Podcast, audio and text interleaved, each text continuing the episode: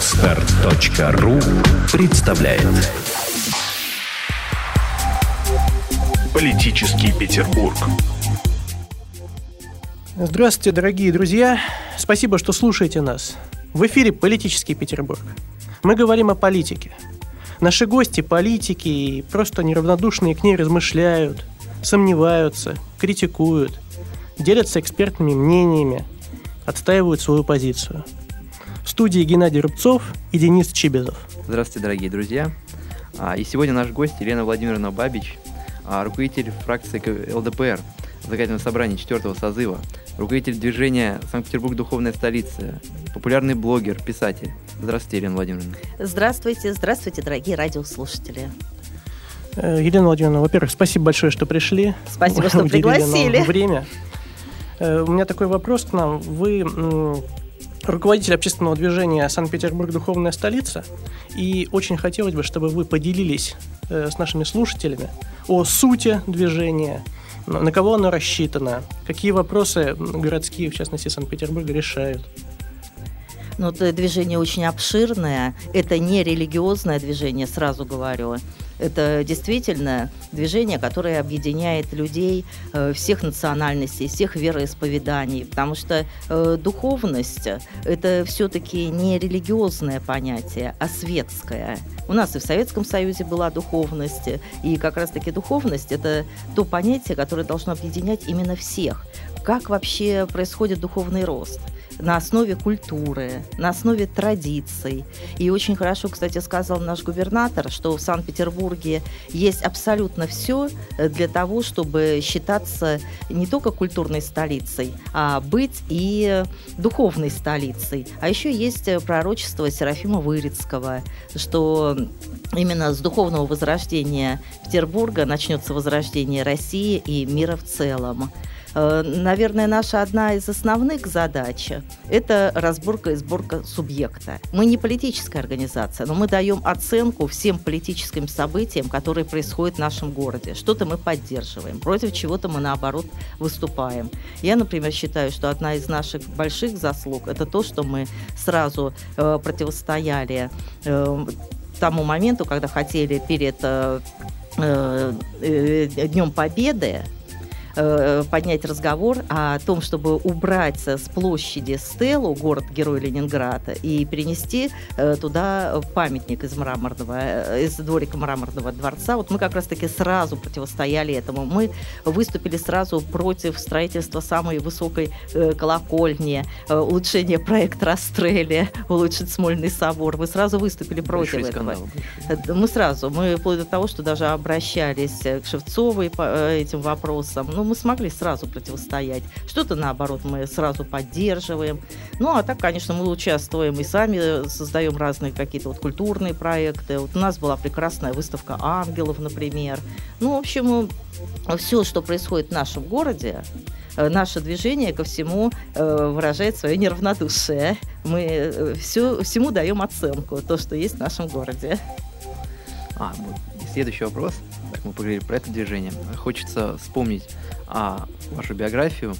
И один из самых примечательных пунктов а, там такой, что вы 20 лет были членом партии ЛДПР. Причем с самого, грубо говоря, начала партии, когда она еще называлась Либерально-демократическая партия Советского, Советского Союза. Союза да? Вот, расскажите, как вы туда пришли, а, какие идеи для вас вот в программе партии являются основными, и вот вообще как это вот, вот нам просто интересно представить даже, как это вот в Советском Союзе было прийти в партию. Ой, вы знаете, как это было интересно. Я была вообще очень активным человеком всю жизнь, начиная еще со школы. Э, ну, уже в седьмом классе я была в комитете комсомола школы. Э, после того, как я закончила свой первый вуз, я через довольно-таки короткое время возглавила, стала секретарем райкома комсомола Кронштадтского. Где вы потом были в муниципальном совете? Э, да, в Кронштадте я была депутатом муниципального совета, первого муниципального совета Кронштадта. Э, так вот, Будучи уже секретарем райкома комсомола, я была очень активным человеком. Я считаю, что мы делали все только на пользу людей. Работали с молодежью, занимались воспитанием молодежи. И то, конечно, что вот сейчас вот у нас есть то, что мы видим, допустим, наркоманию, какие-то вот совершенно такие вот негативные аспекты нашей жизни. Ну, в те годы мы такого даже не то, что помыслить не могли, а вообще не знали, что такое бывает. Э, занимались и молодыми семьями, ну, действительно, очень много работали с молодежью. И вдруг мы видим, что что-то в нашем обществе происходит не то. Я побежала в райком партии, говорю, наверное, наверху в Москве не знают, что у нас происходит. Э, нужно ехать и докладывать. Мне говорят, да нет, у нас субординация, мы не можем. Ну как вот мы из Кронштадтского райкома поедем в Москву? Это невозможно, это недопустимо. Ну, в общем, все это было недопустимо до тех пор, что КПСС э, прикрыли. И я увидела, что в стране есть одна единственная политическая сила. Это э, ЛДП Советского Союза. И я поехала к Жириновскому э, с призывом спасать э, страну спасать армию, спасать флот. Я из Кронштадта, сказала я. Я вижу, что... город. Да, я вижу, что э, те процессы, которые идут сейчас э, в нашей стране, они разрушительные. Э, и пригласили мы Жириновского в Кронштадт. Он приехал в Кронштадт на последние комсомольские деньги, оставшиеся, э, мы купили куриц-гриль, сняли кинотеатр «Бастион». Э, кстати, кинотеатр был битком забит людьми. Его довольно-таки э, с большим интересом тогда приняли. Э, ну и, в принципе, э, Жириновский тогда поддержал ГКЧП. В общем-то, он выступал э, за то, чтобы сохранить Советский Союз, не КПСС, естественно, сохранить, а именно Советский Союз. Я ознакомилась с программой партии. Программа мне понравилась. Я поняла, что программа партии исправляет вот все те ошибки, которые мне бы хотелось в свое время исправить в КПСС. Ну, допустим, у КПСС обязательно нужно было, чтобы быть членом КПСС, нужно было быть обязательно атеистом, да? Да, Ну, я, например, считала э, что все-таки э, вот э, выбор религии и вера, э, но это вот настолько вот все равно личное. И многие ведь коммунисты все равно где-то как-то подпольно крестили своих детей, все это было. И на самом деле это уже, ну, как-то расшатывало. А если бы это уже официально э, сказать, что, ну, если вы хотите вот во что-то там верить, кроме коммунизма, э, и тем более, ну, как-то это не мешало. И войну же церкви открывали, правильно? Если бы вот такое было бы послабление, наверное, это было бы правильно. Потом малый и средний бизнес. У нас же легкая промышленность в то время была в загоне. Основные средства, основные деньги шли на развитие тяжелой промышленности, космической промышленности, военной промышленности. А легкая промышленность, бытово, сфера бытового обслуживания, это все было в загоне. И было бы, наверное, правильно уже как-то разрешить, может быть, какие-то частные кафе, Э, может быть, э, что-то э, в области швейных каких-то вот мастерских, ремонтных мастерских. Это было бы правильно. Люди бы почувствовали бы улучшение своей жизни. А так как все было заорганизовано, то были, конечно, вот большие проблемы в сфере бытового обслуживания. Вот, а здесь я увидела, что это все вот есть. Потом, э, у ЛДПР прописано, что у нас должно быть унитарное государство. То есть единые законы, ну, еди, э, единая территория, единые законы, все одинаково для всех. И все равны э, перед законом, нет никаких делений, нет никаких национальных формирований, потому что мы видели, что 15 союзных республик, которые все как раз-таки рассыпались, да? А было бы унитарное государство, уже было бы все по-другому. Мы были бы единым народом, тем более мы к этому шли, чтобы убрать уже вообще понятие национальность, а э, чтобы у нас все люди назывались советский человек, советские люди, да? И уже бы вот эта запись, э, там, русский, казах, там, еще кто-то, чтобы этого не было. Ну и, наверное, это было бы правильно. То есть я все прочитала, изучила, мне понравилось, и я была первым членом ЛДПР в Кронштадте. Какое-то время на меня смотрели, может быть, немножко странно, но все тогда уже становились демократами, а я вдруг э, вот в партию, которая выступает за сохранение э, Советского Союза, партия э, все призывы, лозунги, которые были, ну, которые были пропитаны патриотизмом. Я всегда была патриотом, и мы остаюсь. Тогда еще и быть членом партии тоже было несколько, ну, в диковинку, ну, все-таки в те Ну, годы. вот э, я была первым новый- членом, да, первым членом. Э, Это был 1991 год. А вот э, вот первое впечатление от Владимира Вольфовича, вот интересно послушать, вот как...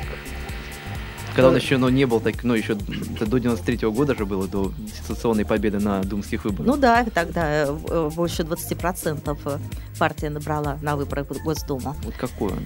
Э, Ну, на меня он произвел очень приятное впечатление. Э, Умный человек очень, взвешенный достаточно.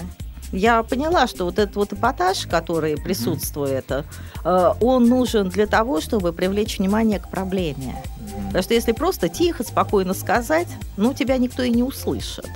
А когда э, это ярко эмоционально окрашено, то, естественно, все на это обращают внимание. И иногда то, что вот он говорил, и это, это новаторство, конечно, было во многом, э, это воспринималось э, как-то сложно, иногда даже в штыки. Потом э, начинали прислушиваться, а вроде что-то в этом есть. А потом это уже становилось нормой жизни. Те же, например, федеральные округа, да, губернаторы. А помните, как мы смеялись поначалу? Какие губернаторы, какие губернии? А теперь это уже для нас норма жизни. Э, То есть он как раз-таки вот привносил в наше общество все новое. И, э, в общем-то, в результате это все со временем внедрялось. Поэтому э, человека, у которого был бы какой-то ограниченный кругозор, этого бы не смог бы сделать. У него действительно э, кругозор очень широкий, он не зашорен абсолютно. Э, у него такое, ну, образование хорошее у него, конечно. У него, в общем-то, видение планетарное. Он прекрасный геополитик. Политики, объясняя природу той или иной проблемы, э, часто уходят в вопросы экономические, те же политические, и очень редко затрагивают э, вопрос нравственный. Это основной вопрос вообще-то. На ваш взгляд, да, насколько он важен и насколько он способен повлиять на значимые проблемы Санкт-Петербурга сегодня? Э, Я считаю, еще раз повторю, что это вообще основной вопрос, вопрос нравственности. Если мы будем все нравственны, жить по совести, будем неравнодушными, у нас общество будет совсем другое. У нас будет и другая экономика, и другая политика. Но нравственный человек разве может взять взятку? Нравственный человек может у себя э, гадить в подъезде? Нравственный человек может там парковаться на газоне? Это же все проявление безнравственности. Они от малого и до великого. Э, Если человек будет жить по совести, он будет разве фальсифицировать выборы? Ведь кто э, фальсифицирует выборы? Обычные люди, ведь которых э, э, набирают вот в эти комиссии. Э, У нас что, только ведь одна учительница восстала и сказала, что она не будет фальсифицировать. Татьяна Вот Иванова, да. один нравственный человек нашелся у нас. А если бы были бы все такие нравственные? У нас э, э, иногда люди идут и э, голосуют на выборах за пакет риса. А потом говорят, а что это так, нашими проблемами никто не хочет заниматься? Так а вам уже заплатили, вы себя продали за пакет риса. Так что ж вы теперь хотите? Кто будет заниматься вашими проблемами, если люди э, купили это место себе для того, чтобы решать свои вопросы? Кто-то хочет получить депутатскую неприкосновенность, кто-то хочет доступ к бюджету. А если бы мы действительно были нравственными, таких бы моментов в нашей жизни просто бы не было бы. Мы бы жили бы все по закону, а законы бы все бы писались бы исключительно для людей, для улучшения их жизни. Не как сейчас бывает, зачастую законы у нас принимаются не для людей, а для э, каких-то корпораций, для э, каких-то вот э, интересов. Не было бы вообще такого понятия, как лоббизм, бы, например, да? А мы бы принимали бы законы только из условий э, не, навре... не принесения вреда. Э, Потому что все равно нельзя удовлетворить абсолютно всех. Так вот, если бы принимались бы законы, которые бы приносили бы пользу э, большинству людей, вот это были бы правильные законы. Допустим, э, рента с земли, да? Вот сегодня у нас э, э, кому принадлежат наши недра, да? Кто получает доходы? Сверхдоходы. А так бы было бы, как в Арабских Эмиратах, например, распределялось бы всем. Вот э, сколько получили денег, так и пошло вот сразу всем на счета. Наверное, жизнь была бы совершенно у нас другой. А в нашей стране есть абсолютно все, чтобы все люди жили богато, хорошо, счастливо. Мы же одна из самых богатых территорий. У нас все есть. Мы вообще самодостаточные. Нам даже, можно сказать, никто не нужен. Большая территория. Э, вот с рождаемостью плохо. Побольше бы людей бы нам бы еще, чтобы ну, все эти территории, да, чтобы все территории осваиваются. Так а, мы ни от кого не зависим. У нас есть чистая вода, у нас есть леса, у нас есть все природные ресурсы. Все есть. Вот только быть честными, порядочными, э, уважать друг друга, любить друг друга. И все, все будет у нас хорошо. Не пытаться выводить какие-то деньги за рубеж, не пытаться продавать лес за рубеж, не пытаться наживаться за счет соседа. Вот это все вопросы нравственности. Так что, вот, на мой взгляд, это основной вопрос. Все остальное вторично. Кстати, хороший избирательный плакат «Меняем парк на э, пакет риса». Есть, это честный. А, вот следующий у нас вопрос. Раз уж мы затронули такие вопросы политические, очень. А, вот вы были руководителем фракции законодательного собрания. Вот для наших слушателей, наверное, было бы очень интересно узнать вообще вот эту жизнь изнутри. Вот как вот человек не просто стал даже депутатом, а он руководитель фракции законодательного собрания. Вот расскажите, пожалуйста, вот немножко хотя бы об этом. А что конкретно вы хотите об вот этом узнать? повседневная жизнь вот депутата, именно руководителя фракции. Вот, то есть, чем он занимается? Если вот на что хватает времени, там вот общение с жителями, руко- руководство депутатами, помощи? Ну, фракция, которую я возглавляла, она была очень маленькая, это всего пять человек. Э, для сегодняшнего заксобрания это много. Ну да, для сегодняшнего заксобрания это да. Ну, в том законодательном собрании четвертого созыва это была самая маленькая фракция. Я могу про себя сказать, что, как правило, я одна из самых первых приходила в законодательное собрание, и а, одна из последних всегда уходила. Эм, всегда меня записывали в журнал, что я последняя покинула стены ЗАГСа. Э, я не уходила, пока не, на, не отвечу на все письма. Э, мне приходило очень много писем. Ну, во-первых, это э, письма и как на фракцию, и как лично мне. У меня же была еще и самая большая территория, 11 муниципалитетов у меня было. Это курортный район весь, и плюс еще Кронштадт. Это самая большая территория. Естественно, я посещала все эти пункты регулярно достаточно. Ну, конечно, были такие населенные пункты, очень небольшие, конечно, куда я не могла часто приезжать, но крупные населенные пункты, естественно, я всегда посещала. Э, часто бывала и в Кронштадте, и э, в Сестрорецке, и в Зеленогорске, и э, в Репино, и в Песочном. То есть это очень большой округ. И, естественно, я занимался и законотворческой деятельностью. Во-первых, изучая жизнь людей, что, что волнует, э, что, какие нужды у людей, какие проблемы. Э, через законодательство как раз-таки можно было э, сразу что-то улучшить. Ведь для, для чего нужны всякие поправки или новые законы? Чтобы быстро реагировать на то, что происходит на сегодняшний момент в обществе. А реальные были факты, когда какая-то поправка могла вот помочь вот конкретным людям? Ой, вы знаете, э, очень э, серьезные э, даже проблемы предотвращены были. Например, мусорный коллапс. Если бы я как депутат быстро бы не отреагировала бы, то летом мы бы просто бы заросли в кучах мусора прекратили финансирование муниципалитета, хотя это был предмет их ведения, вывоз мусора. И уже на те места, где стояли контейнеры, э, люди, которые жили в частном жилом секторе, э, сносили мешки с мусором, а их не вывозили. А вывести вот такую несанкционированную э, свалку намного, где-то в 3-4 раза дороже, чем контейнер вывести. Но это вообще, ну, на мой взгляд, какая-то диверсия, провокация была в то время.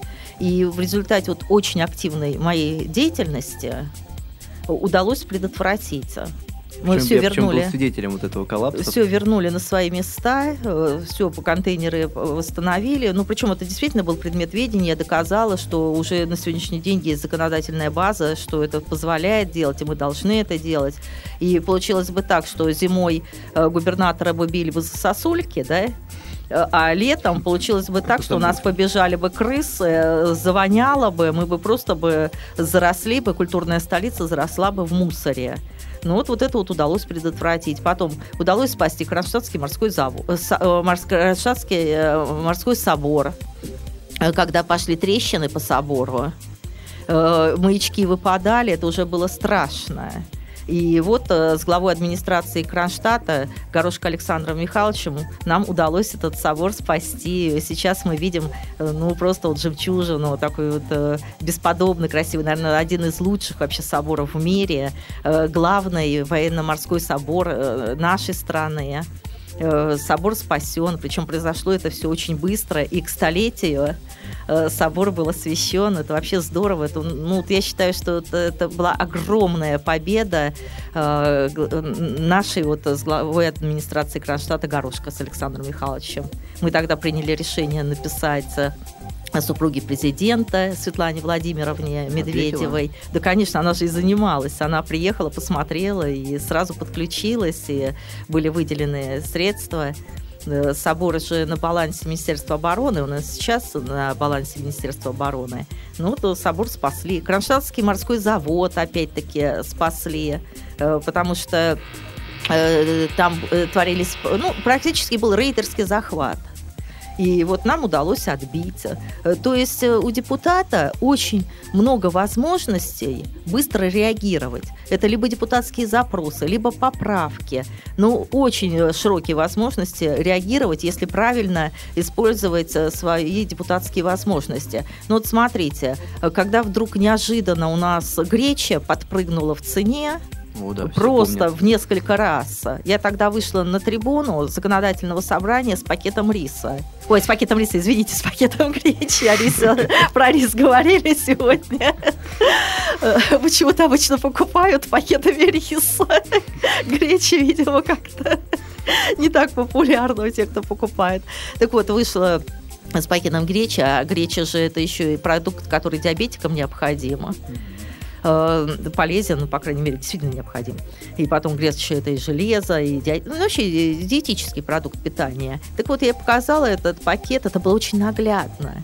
И говорю, вот вы посмотрите, я держу самый дорогой пакет гречи в нашей стране. И тогда мы действительно э, были проведены, тогда были проведены проверки, выяснили, что это просто заговоры, Э, наших сетей. Сговора, точнее, не заговора, а сговора наших сетей. Э, и э, цена упала на гречу. А Причем напольная служба наказала как-то? Ну, там были, да, санкции применены. И все, греча вернулась на свои, по цене на свои исходные позиции. Я старалась работать так, чтобы все показывать наглядно, чтобы привлечь внимание. Допустим, вынесла два куска кровельной, э, кровельного железа и показала. Вот смотрите, вот так, э, такое кровельное железо было, видите, его не согнуть. Вот теперь вот такое кровельное железо. Разве можно э, такое использовать? Нужны, значит, какие-то стандарты, ГОСТы нужны, чтобы не применяли, э, что попало, чтобы мы не выбрасывали деньги на ветер, чтобы делали, так делали надежно, надолго, а не э, тратили деньги и Э, чтобы э, это было дешево, но никому не нужно, чтобы через э, уже несколько месяцев выходило из строя. Очень много я поднимала вопросы по поводу солевых реагентов зимой. Ну, mm-hmm, вообще, да. я делала отчет о своей депутатской работе. Он огромный. Это целая получилась брошюра такая, книжица, довольно-таки объемная. Если кому-то интересно, я даже могла бы такую брошюру дать. Вот, наши слушатели обязательно должны прочитать. Кстати, тут хороший совет нашим депутатам нынешним, да, то есть показывать все наглядно. А, вот, и, видимо, наверное, наглядность и есть главным ключом для того, чтобы а, вот, продавить свою инициативу. Ну, конечно, конечно. Потому что когда депутаты видят гречу, да, то есть, ну, они четко понимают. Наглядность. Что, наглядность. Тем, более, ну, ты да. их избиратели, то есть, как, каких бы ты ни был взглядов, грубо говоря, ну, ты, ну, ты, ты видишь ее, то есть, ты ходишь в магазин, ну, как, каким-нибудь образом, любым, неважно ну, конечно, это для всех, это, естественно, касается каждого человека. Здесь не важно, кто ты, коммунист или э, либерал, но э, это цена для всех, это для всех дорого. Поэтому я старалась очень много и с людьми общаться, постоянно узнавала э, все, что волнует. И тем более, говорю, мне очень много писем приходило. Я была всегда в курсе. Вот всегда держала, что, как говорится, знаете, нос по ветру. И руку на пульсе. И руку на пульсе, да.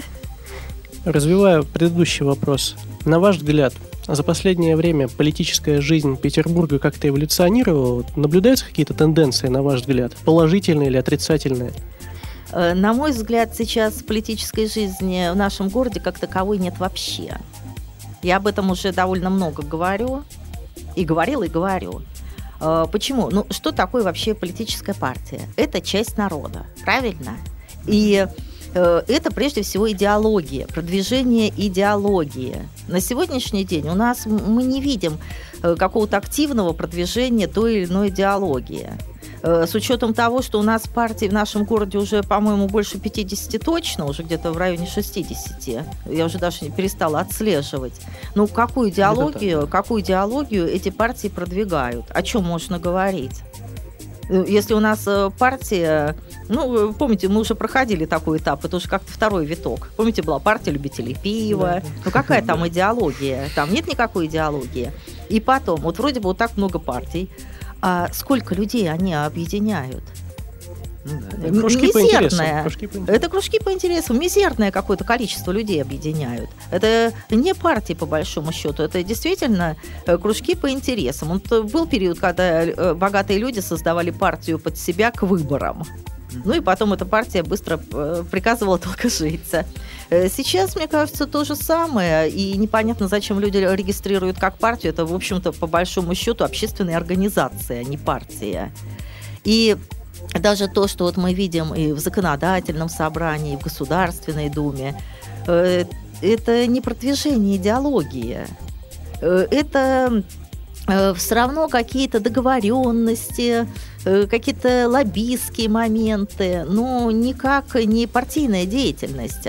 И получается, что у нас от выборов до выборов особой-то какой-то даже вот такой вот политической жизни нет, она достаточно тухлая и только к выборам какое-то идет обострение, а так нету. А вот что у нас на сегодняшний день в нашем городе происходит, это меня очень э, сильно пугает, настораживает, пугает.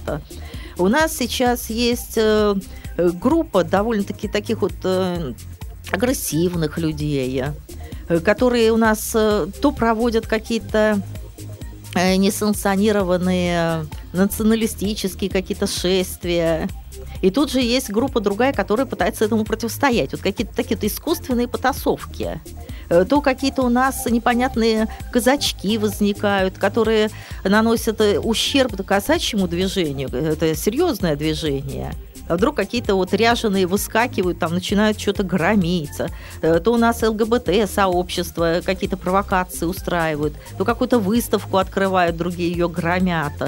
То есть получается такое ощущение, что это э, довольно-таки вредный для нашего города симбиоз, как, знаете, две ладошки, э, э которые, ударяясь одну об одну, вызывают, э, дают много шума, какой-то пыли, шума. А, э, в, в, в итоге э, имидж нашего города очень сильно от этого страдает. И вот э, этот симбиоз, на мой взгляд, очень вреден. Это не какая-то вот политическая жизнь, а это просто вот какая-то провокационная жизнь, на мой взгляд. Ирина Владимировна, провокации постоянные. А вы несколько раз употребили, употребили термин э, идеология. Вы считаете, идеология сейчас важна, существенна для политических партий? Ну, конечно, важна. Вот вы знаете, вот если бы я сегодня задавала бы вопрос президенту, а сегодня э, президент встречается с Народным фронтом, с представителями Народного фронта, вот если бы э, я бы могла бы задать вопрос президенту, я бы спросила бы, какое общество мы все-таки строим. Ну да, понятно, что социальное, э, понятно, что демократическое, да, ну а все-таки вот куда мы идем, что мы хотим? Э, какие у нас ориентиры, приоритеты в нашем обществе. Стратегия, у нас, есть, да, конечно, стратегия, потому что, чтобы была тактика, надо понимать, э, что мы в итоге хотим, какое общество мы хотим построить, как, какого человека нам для этого общества нужно формировать. Э, если это общество дикого капитализма, ну, наверное, у нас, получается, люди не очень нравственные. Если мы хотим построить действительно э, справедливое общество, то нам нужно и людей воспитывать по-другому. У нас на сегодняшний день с воспитанием все очень хромает, его практически нет. Э, в школах теперь у нас отменено воспитание, в семьях не всегда хватает времени заниматься детьми. Э, то есть вот четко определить, что мы хотим видеть вот в конце тоннеля или хотя бы где-то вот какие-то ориентиры установить на горизонте, что мы хотим увидеть, какое, какое будущее наше, какую страну мы хотим видеть, как мы хотим развиваться. Вот это очень важно понять. У нас сегодня в Конституции написано, что у нас э, ну, по Конституции нет идеологии, да? да. А, все-таки вот какие-то ориентиры должны. И сейчас очень много людей выступают за то, чтобы внести поправку в Конституцию и все-таки прописать какие-то идеологические э, позиции наши. А это, вот, мне а кажется, а что важно. Можно что можно прописать вот, как бы, в качестве основных идей каких-то? Ну, это, конечно, должно быть социально справедливое общество, Э, насчет демократии, ну, тоже, если это как власть народа, у нас на сегодняшний день в Конституции, в общем-то, демократические принципы э, прописаны. Э, кто у нас сегодня хозяин жизни по Конституции? А? Народ. народ. Но, к сожалению, народ это не до конца понимает у нас. Э, нужно, конечно, прописать э, обязательно, мне кажется, какие-то вот нравственные э, позиции обязательно должны быть прописаны. И как-то, может быть, даже, вы знаете, Э, провести референдум, может быть, среди людей, вот какие-то вот пункты, чтобы люди обозначили как приоритетные для народа. Может быть и так, вот какие-то пункты прописать, да, какое мы общество хотим построить. Мы же должны в страну, если у нас э, источником власти является народ по Конституции, то вот как раз-таки к народу и обратиться, что мы хотим построить, какое общество мы хотим видеть. Ну и, может быть, и с этого начать даже стоит. Всероссийский социологический опрос такой. Конечно, такой. Ну, ну и как бы к согласию какому-то привело. Да, конечно, вот перечислить вот все пункты, допустим, там э, либеральные ценности, там э, тоталитарные, ну все вот перечислить, вот Кому все. Что, как бы. Да, и вот демократия. Э, чтобы это действительно, да, вот демократия. А для кого и Сталина на вас нет? Да? Э, ну вот и просто вот, а чтобы действительно. Да, да, действительно, потом. чтобы вот как раз-таки большинство людей прописало, что они хотят. Кто-то, может, монархию хочет, есть и такие. Э, поэтому давайте вот все вот пропишем, и четко уже будет понятно, чтобы вот такой, типа вот всероссийского такого опроса, я не знаю, референдум, опрос, ну как угодно это можно назвать, э, социологический опрос, да, вот может быть какой-то, но чтобы практически высказалось практически 100% населения по этому э, поводу, какое общество мы хотим построить. Наверное, это было бы самое правильное. А, да, и следующий у нас вопрос. А, вернемся немножко опять к депутатству. Uh-huh. А, есть такая идея ввести такую функцию, как отзыв депутата. Вот как вы относитесь к такому решению? Вот это как вот это по-взрослому отзывать депутата, который ты избрал, и вот можно ли такой механизм придумать? А, это очень правильно. Вот э, сегодня э, некоторые вот уже фракции в Госдуме за это выступали. А, но смотрите, какая здесь ситуация. Они выступали за то, чтобы партия сама могла решать, э, кто будет депутатом вот из того списка, который был, да, вот из всех, кто вот баллотировался, чтобы можно было выбирать партии самой. И если даже было предложение ротации, э, но тотальная ротация, на мой взгляд, э, нехорошая. Потому что если депутат хорошо работает, зачем его убирать, правильно? Да, вот если вообще не посещает э, заседание, вообще его нет. Конечно, нужно иметь э, механизм его убрать. Сейчас у нас выборы будут другие. У нас будут и одномандатные выборы. Да. И здесь уже не только партия тогда может менять, да? И здесь будут и партийные, но и будут э, те, кто избранные как одномандатники.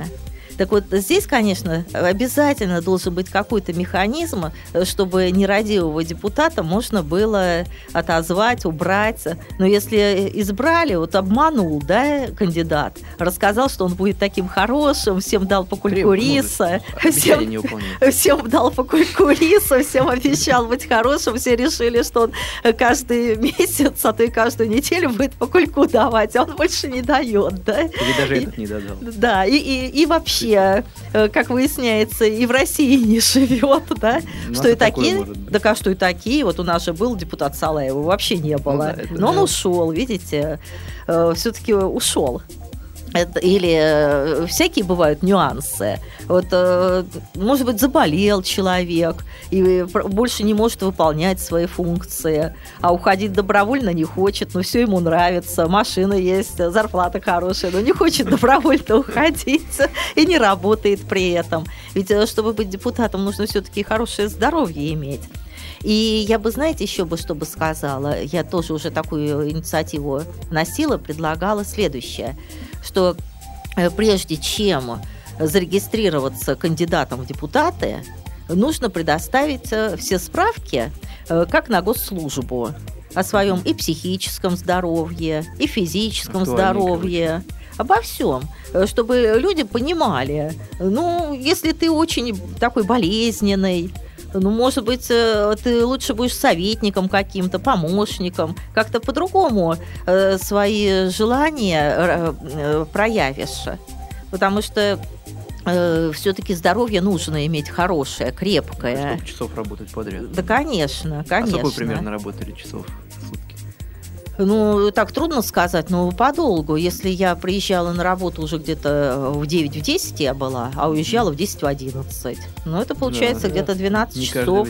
Ну, а потом я же приезжала домой, я тоже э, думала над чем-то. Это же не работа, по большому счету, это образ жизни. Постоянный мыслительный процесс. Ну, конечно, это уже про- просто образ жизни. Едешь в машине, в метро, все равно думаешь э, все равно что-то анализируешь, что-то продумываешь. Это же постоянное. Это образ жизни. Выходных нет, потому что выходные тоже э, встречи с избирателями, какие-то праздники. Э, все равно где-то ты присутствуешь, э, куда-то ездишь, э, на каких-то мероприятиях выступаешь. Ты же человек публичный, везде должен бывать, со всеми встречаться. Ведь обидеться, если депутат не пришел на какое-то мероприятие, не поздравил. Э, поэтому, конечно, Э, это очень э, такая вот разноплановая деятельность. Нужно очень быстро уметь перестраиваться. Вот только что ты сидел какой-то документ писал, работал над законодательным каким-то актом. Тут же ты должен перестроиться, выступить на телевидении или выступить на митинге и на разные темы. И потом должен быть и широкий кругозор. Нужно быстро ориентироваться вообще, что происходит, что, откуда, как. Поэтому это, конечно, мало одного желания, но это должны быть э, и возможности работать. У вас большой послужной список политических побед. Есть вот наиболее важная для вас, любимая, которую вы когда вспоминаете? О, Тепло на сердце. Она, да. Да трудно так сказать, если честно. Э, что, рассчит... что считать такой вот политической победой? Но то, что вот я перечисляла, Э, когда вот что-то удается сделать. Помочка. Да, когда вот что-то удается сделать, сделать такое вот хорошее, это всегда очень приятно, очень э, тепло, понимаешь, что э, твоя работа не зря, что ты много сил потратил, но вот результаты есть.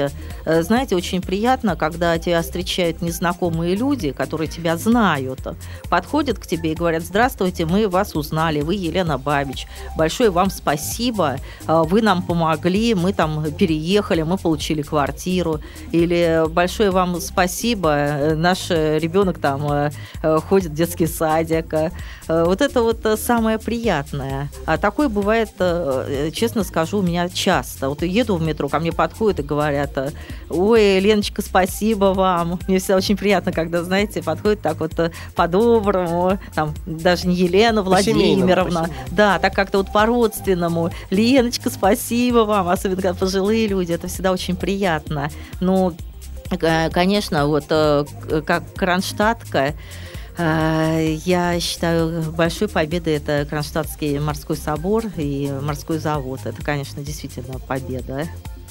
Это как продолжение жизни города, наверное. Ну, конечно, конечно. Ну а так, э, ну я считаю, что я э, всегда жила и живу для людей, и все, что удается вот сделать хорошее для людей, всегда этому э, радуешься.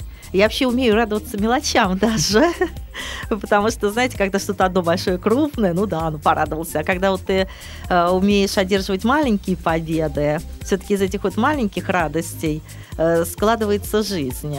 Поэтому Вот улыбка за улыбкой уже получается какая-то радость. Тем более для некоторых людей эти маленькие победы. Это, это их жизнь, это их жизнь. Да, ты, может быть, где-то даже вот, ну, сделал что-то, вот написал, куда-то сходил, где-то похлопотал, э, и как-то уже и забыл про это, а для людей это их жизнь.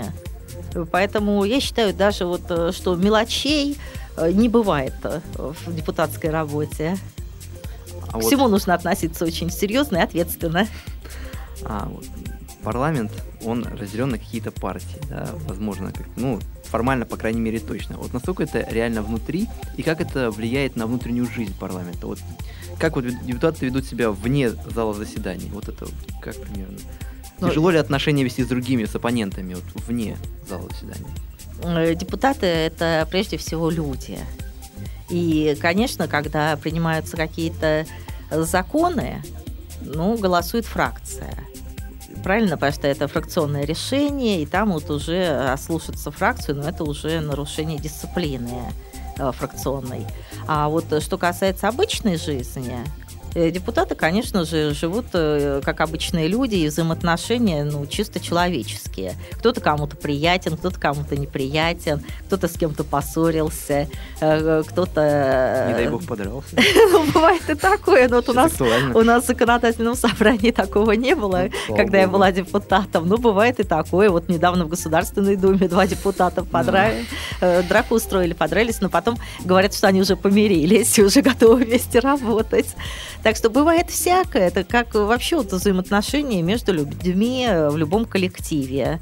Э, нет такого, что вот ты там коммунист, а я, э, допустим, там, не знаю, э, яблочник там или ну я когда я работала у нас яблока не было я так образно mm-hmm. сказала ну допустим либерал-демократ там э, или и справедливой России, поэтому я с тобой разговаривать не буду. Нет, конечно, такого нет. Но тем более, что депутаты распределены и по комитетам, и по комиссиям, и, естественно, приходится обсуждать все вместе, и какие-то командировки э, бывают, куда ездят как раз такие представители от разных фракций. Э, поэтому это обычная человеческая жизнь, как в любом коллективе. Есть какие-то симпатии, есть и антипатии бывают. Но я старалась выстраивать э, свою жизнь в законодательном собрании так, чтобы ни с кем не ругаться, чтобы со всеми были хорошие отношения, так как я считаю, что вести э, диалог нужно со всеми, обсуждать все моменты жизни нужно э, цивилизованно. И, по крайней мере, если аргументы весомые, то, я думаю, их любой человек услышит. А вот в чем отличие между двумя председателями законодательного собрания, Вадимом Тюльпановым и Вячеславом Макаровым? Вот, как бы вот вы так э, могли бы их сравнить как-то? Ну, с э, Вячеславом Серафимовичем я не работала, мне его тяжело оценивать как э, председателя стороны, э, законод... э, с, с, ну, его тяжело, да, мне его оценить как председателя законодательного собрания. Я работала с ним как, ну, с коллегой, депутатом, я к нему с огромным уважением отношусь. Это очень взвешенный, достойный человек, и мне кажется, Э, ему, у, него, ну, у него неплохо получается руководить законодательным собранием, хотя сейчас э, ситуация достаточно сложная, все-таки пять фракций, которые еще и внутри себя уже э, как, э, да, разделены. Э, мне кажется, основное отличие э, было в публичности. Э, все-таки Тюльпанов был более публичным. Вячеслав Серафимович, мне кажется, менее публичен, меньше выступает на телевидении, его меньше показывают. Да, вот в этом. Да, вот в этом, мне кажется, основное отличие, потому что э, Тюльпанов э, Вадим Альбертович был очень публичным человеком. Но это сейчас и в целом как-то в нашем городе. У нас и губернатор сейчас не очень публичный. И Валентина Ивановна все-таки э, больше озвучивала все, что происходит в городе, больше у нее всяких встреч было с горожанами. Это, видимо, такой вот э, новый тренд, э, непубличность. Тренд ну, питерской политики. Да, непубличность.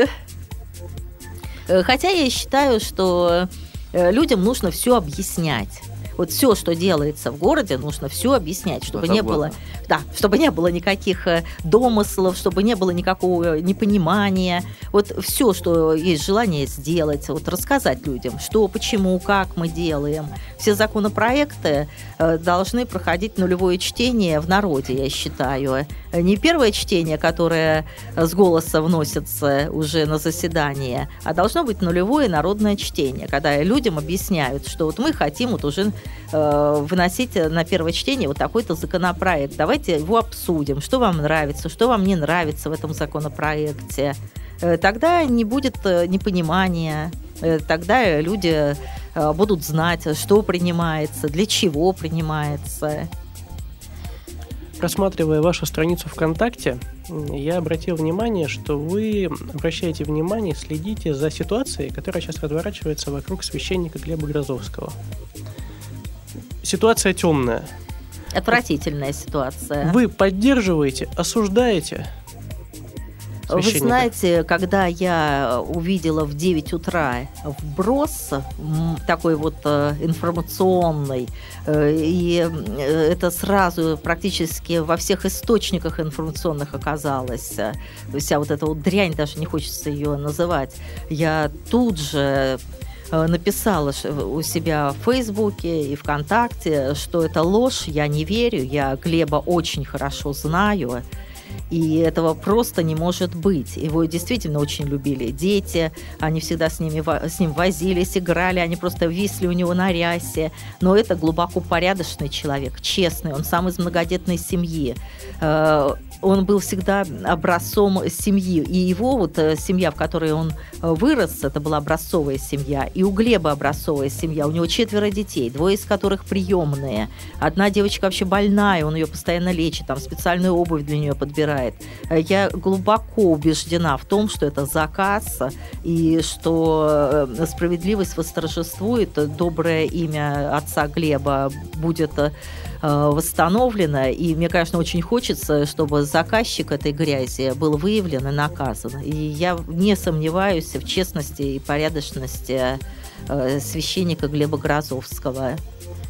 А в таком случае вам не кажется, что вот этот прецедент может э, получить такие неприятные рецидивы, распространиться на другие случаи и стать таким инструментом манипуляции? А дело в том, что э, вот эта вот ювенальная юстиция, она уже становится механизмом разборки с теми или иными людьми. Э, я об этом много говорила в свое время и предупреждала, что вот, к сожалению, в безнравственном обществе законы, которые касаются нравственности, они э, зачастую работают по обратному принципу. И мы это уже наблюдаем. Вот смотрите, Макаров, который, э, ну, в общем-то, которого знают как честного чиновника, и который был просто посажен, его обвинили Э, вообще в развратных действиях с собственным ребенком. Жена в ужасе говорит, не может быть такого, это невозможно. И какой-то левый непонятный психолог говорит, а у вас девочка вот такую картинку нарисовала. Ну это же бред.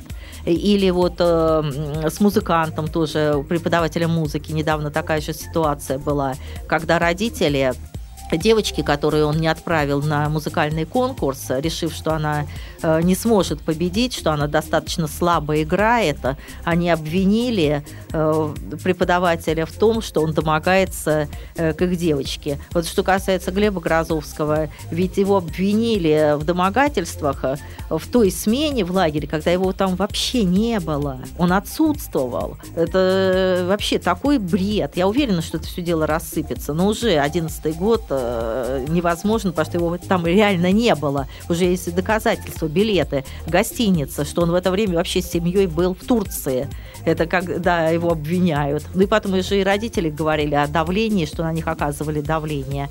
Поэтому э, вот, э, знаете, законы хороши тогда, когда ими пользуются абсолютно честные люди, когда не бывает никаких проплат, заказов. Это опять-таки к вопросу, что первично, вопрос нравственности. Если мы будем нравственные, то, наверное, тогда и ювенальная юстиция не нужна будет вообще, э, потому что все будут э, по совести воспитывать своих детей, не будет ни алкоголизма, ни пьянства. А сейчас получается, что эти законы работают не для благополучия детей, а для того, чтобы разбираться политически э, с э, родителями, политически или экономически по-разному. Ну, то есть все равно э, родителей э, как-то отодвигать. А вы представьте, вот если бы Глеб в это время не оказался в Израиле, его бы арестовали, могли бы бросить э, в камеру с какими-нибудь просто жуткими уголовниками, и чтобы уже от Глеба осталось бы. Мы прекрасно же понимаем, знаем, что бывает иногда. Его бы обвинили бы, и все бы, его, может быть, уже бы и не было бы вообще бы э, в живых. И сказали бы, ну, вот он самоубийством жизнь покончил. Ну, видите, ему стыдно. И все, и попробуй потом что-то доказать. Ведь 8 месяцев человек просидел э, по такому же обвинению, вышел, где об этом написали, кто сказал, а человек вышел уже больной. Так что это, конечно, очень страшные вещи, и насколько важно быть нравственным обществом. Следующий вопрос. Э, я хотел спросить о том, наши избиратели, к сожалению, зачастую, голосуя за депутата, а руководствуются не доводами разума или каких-то таких вот, ну, интуитивных, возможно... Голосуя сердцем, да? Вот, да, каких-то, возможно, может быть, разное отношение к данному лозунгу, совету. Вот что бы вы посоветовали людям, когда они выбирают депутата? Вот чем руководствоваться, на что смотреть, на что обратить первичное внимание? Да прежде всего нужно смотреть, знают они человека или нет. Если этот человек выскочил как чертик из табакерки, нигде никогда не был замечен, э, люди вообще не знают, кто это такой, э, о чем он думает, э, что он хочет. А вот вдруг вот выскочил, у него много денег, раздал всем по кульку риса, снова возвращаемся к рису, и говорит, голосуйте за меня, ну это же просто покупка. И люди должны видеть, если кандидат старается как-то купить э, за счет каких-то концертов, каких-то подарочков, э, за счет э, очень огромного количества каких-то плакатов, обклеил весь город, допустим, или там весь район своими изображениями то получается, что он тратит огромные деньги для того, чтобы стать депутатом. И потом, естественно, он эти деньги будет стараться вернуть, отработать. А важно смотреть на человека, насколько он вообще может работать депутатом, насколько его уже знают, и насколько вот, вот это вот доверие к нему есть. Э, э, насколько вот уже человек понятен, насколько он прозрачен. Здесь, наверное, грядущие муниципальные выборы в следующем году могут стать таким трамплином для людей честных, да, ответственных. Они могут показать себя. Ну, вот. конечно, на муниципальном уровне. Вот если человек уже там проработал как муниципальный депутат, значит, его уже можно и дальше выдвигать. То есть э, человека должны знать. Не должно быть каких-то вот таких вот э, вдруг выскочивших, выскочивших ниоткуда киндер-сюрпризов или не киндер-сюрпризов, а уже пожилых сюрпризов. То есть вот таких не должно быть. Просто если видят, что вот просто всех хотят купить, задурить, ну это уже должно настораживать. Человек должен быть понятным человек не должен бояться встречаться с людьми. А если его привезли там в кортеже э, из дорогих машин, он вышел, там ручкой помахал, да, по крайней мере, э, депут, кандидат в депутаты должен уметь, э, по крайней мере, как-то уж связано говорить, э, объяснять то, что он хочет. Э, и потом тоже здесь такой момент. Одно дело человек понятный, да, но он Э, может быть известным, ну, допустим, известным как артист, или как спортсмен. Это интересная тема. Да, как спортсмен. Вот на такую известность тоже не нужно клевать, потому что, да, он хороший спортсмен. Ну, конечно, хороший спортсмен может быть хорошим депутатом, но здесь тоже нужно смотреть, взвешивать, насколько э, он социально активен.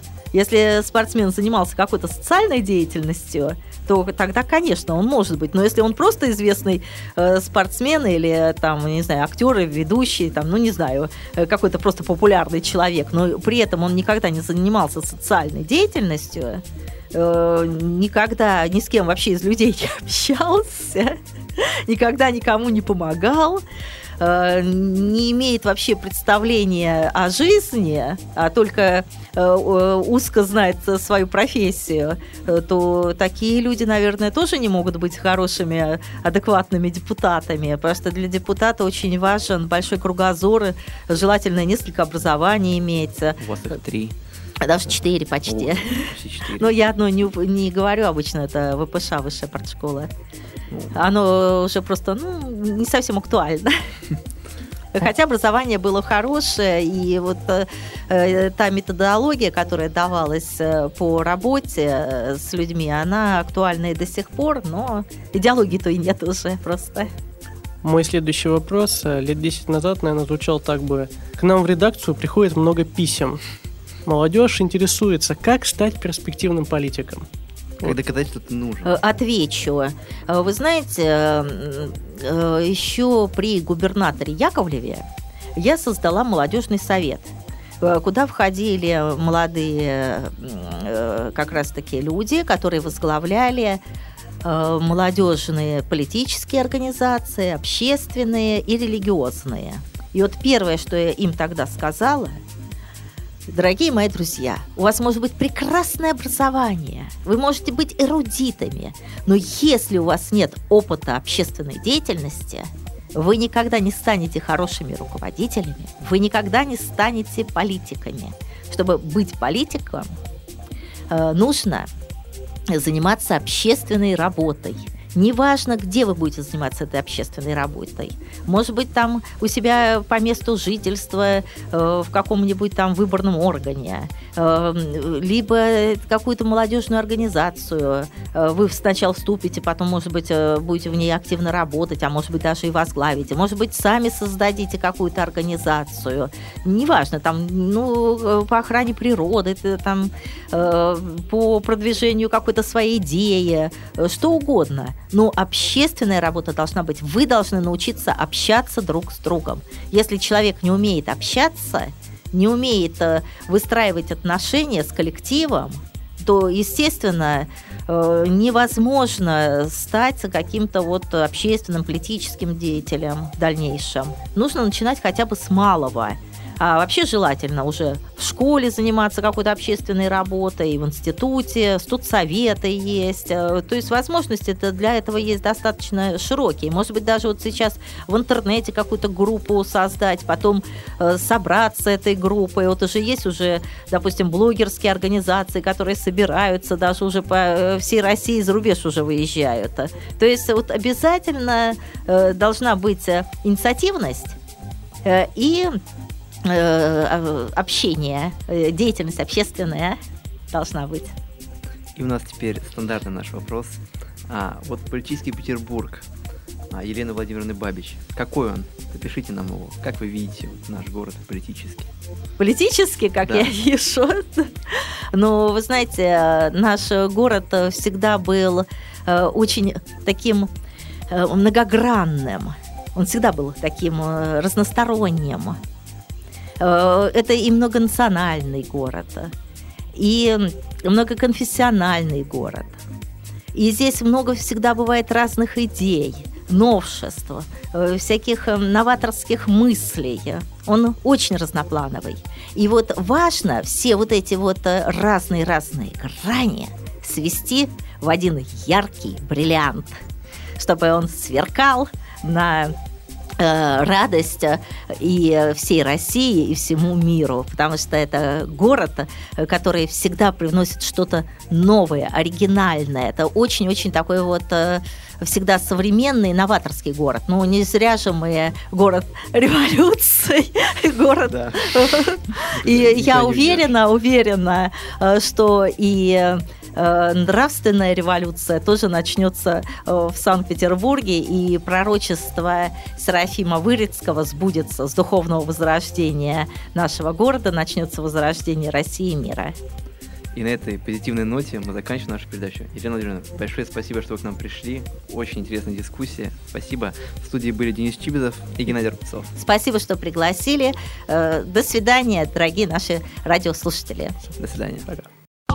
Сделано на podster.ru Скачать другие выпуски подкаста вы можете на podster.ru